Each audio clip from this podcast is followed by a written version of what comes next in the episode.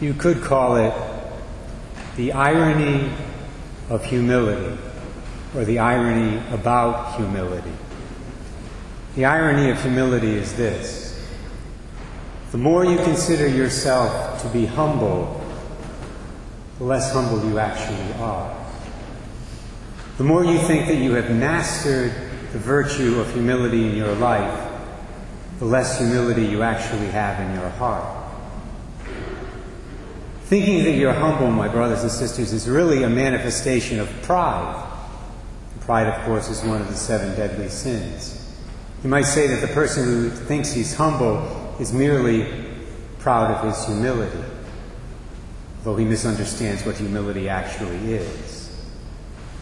Jesus makes very clear the importance of humility in the gospel text we just heard from Luke 14, as does Sirach in our first reading when he says, My child, conduct your affairs with humility, and you will be loved more than a giver of gifts. Humble yourself the more, the greater you are, and you will find favor with God. Now, contrary to popular belief, the genuinely humble person does not think less of himself than he should. It's a very common misunderstanding.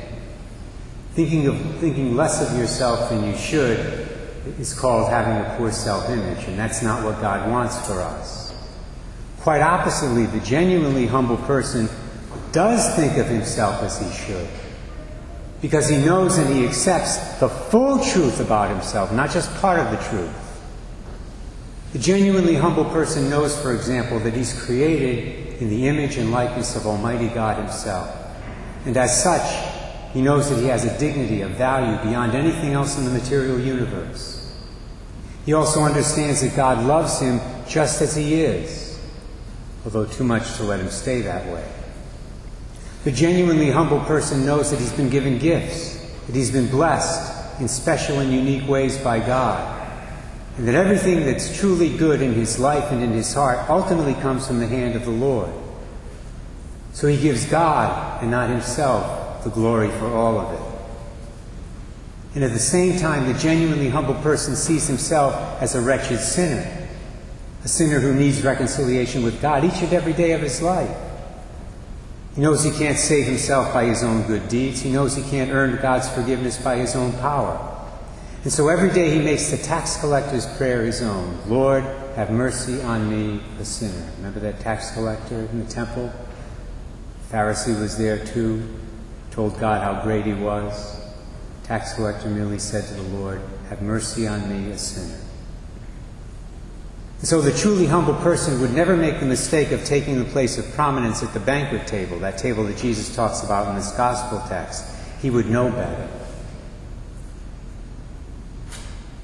Came across a great quote of Mother Teresa's this past week about humility. Mother Teresa said, If you are humble, Nothing will touch you, neither praise nor disgrace, because you know what you are. If you are blamed, you will not be discouraged. If they call you a saint, you will not put yourself on a pedestal. Whenever I read a quote like that, I realize how far I have to go to achieve genuine humility in my own life. But you know, that's to be expected because growing in humility is a lifelong process, a process that will only stop at the end when we go before the Lord in the afterlife and we see ourselves in God's perfect light. Then and only then will he, we see His greatness and our smallness, our weakness, with perfect clarity. Now, if ever in the future you are tempted to think otherwise, if ever you are tempted in the future to think that you no longer need to be part of this process, that you've arrived at humility, well, then my suggestion is get yourself a copy of the Litany of Humility and read it. Read it slowly, read it carefully, think about what you're saying. That'll cure you of your pride pretty quickly believe me. Without a doubt, the Litany of Humility is one of the most difficult and challenging prayers that's ever been written. In all honesty, because of my own pride, I have great difficulty praying this prayer from my heart. I can say it with my mouth, say any prayer with my mouth. To say it with my heart,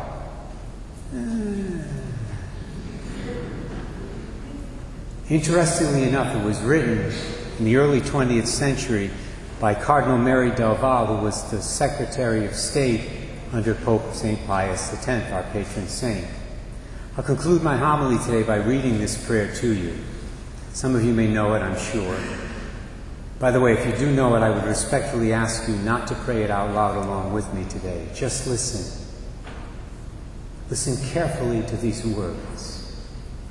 You'll see what I mean by when I call it a tough, difficult prayer.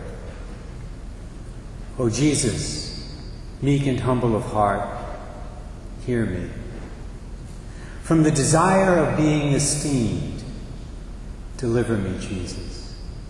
From the desire of being loved, deliver me, Jesus. From the desire of being extolled, deliver me, Jesus. From the desire of being honored, deliver me, Jesus. From the desire of being praised, deliver me, Jesus. From the desire of being preferred to others, deliver me, Jesus. From the desire of being consulted, deliver me, Jesus. From the desire of being approved, deliver me, Jesus. From the fear of being humiliated, deliver me, Jesus. From the fear of being despised, deliver me, Jesus. From the fear of suffering rebukes, deliver me, Jesus. From the fear of being calumniated, deliver me, Jesus. From the fear of being forgotten, deliver me, Jesus.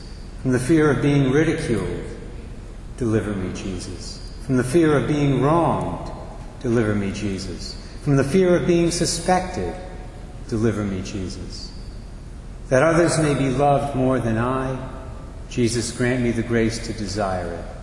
That others may be esteemed more than I, Jesus, grant me the grace to desire it. That in the opinion of the world others may increase and I may decrease. Jesus, grant me the grace to desire it. That others may be chosen and I set aside. Jesus, grant me the grace to desire it. That others may be praised and I unnoticed. Jesus, grant me the grace to desire it. That others may be preferred to me in everything. Jesus, grant me the grace to desire it. That others may become holier than I, provided that I may become as holy as I should. Jesus, grant me the grace to desire it. That's one tough prayer, my friends.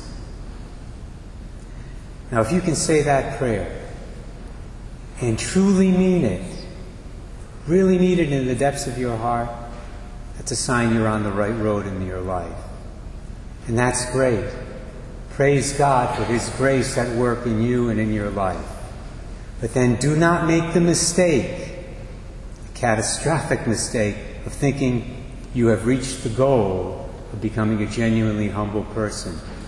Because, as I said at the beginning of my homily, the minute, the second you think you're humble, you're not. That's the irony of humility. It's also the truth.